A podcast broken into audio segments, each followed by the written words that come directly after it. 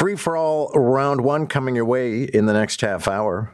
On the panel today, Patrick Harris, political campaign manager, Sabrina Nanji from Queen's Park Observer, and Jon Burnside, Toronto City Councillor and TTC Chair.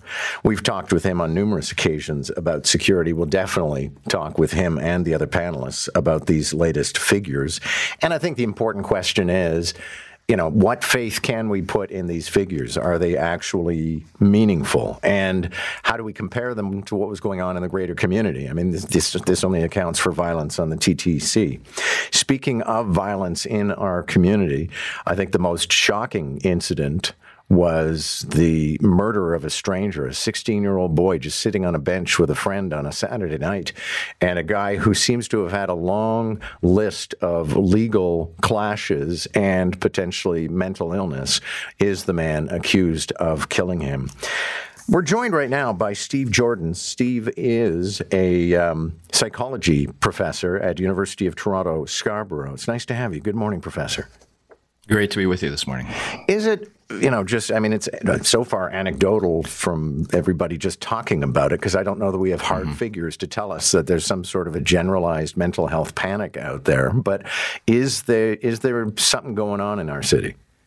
Oh yeah, I mean, there's been something going on for three plus years. Um, the pandemic really has all of us um, experiencing chronic stress. So we've experienced it as we never have, and stress is very often a trigger for various mental illnesses. And so it's not uh, typically surprising that we see so much violence, that we see so much of this stuff going on, because a lot of people have what we call their fight flight system primed um, by all of the stress they've been under. So not really surprising we're seeing stuff like this happening.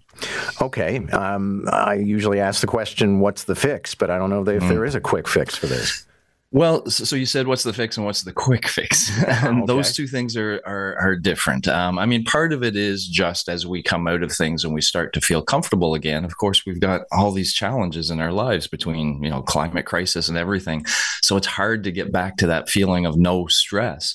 Um, but but I think there are things you know when we talk about specific cases like this um, of individuals doing kind of random violence to somebody else typically there i think there's a fix that isn't talked about enough and it's not a quick fix but it's really this um, we talk about mental health issues and quite often it's social connection issues. The people that do these sorts of things at some point in their history became social isolates uh, and people knew they were social isolates. Their classmates knew their teachers knew uh, but we don't really do a lot to step in at a young age to try to kind of bring somebody back uh, to society when they start to drift away and, you know, that's the one thing I think we could do a better job. We could be teaching mental health better in schools, and we could be looking out for those people who are struggling at a young age and trying to reintegrate them. And I think that could do a, a big help down the road. Now, we're kind of having two conversations here because yeah. in one category, we're talking about somebody with actual mental health problems. Yes. Um, and possibly a diagnosable disorder who you know kills somebody they don't know. Then there's mm-hmm. the greater community where, as you said, everybody's completely stressed out and it's the hangover from COVID. Yeah. Yeah. And so we're seeing things like, you know, more arguments and more just general uncivility in society at large. And that's all of us chronically stressed out. But yeah, we're also seeing that stress trigger certain people. Um, and, and then we get these really extreme acts that, that scare the heck out of us, people who are already stressed out. Now, is this something you're quantifying as a research scientist that, you know, one day we are going to know, oh my goodness, you know, depression went up by 18%. Uh, divorce, whatever, all these other aspects in life. Is that something we're going to document?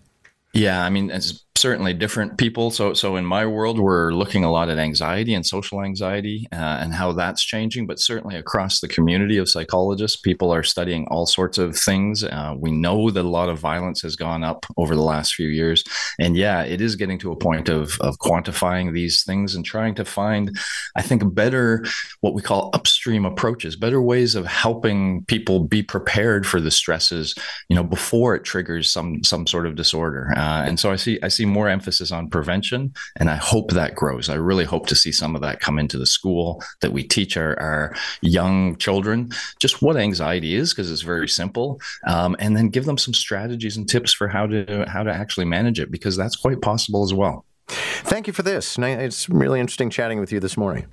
Thank you and have a great day. Steve Joordens is a psychology professor at the University of Toronto, Scarborough.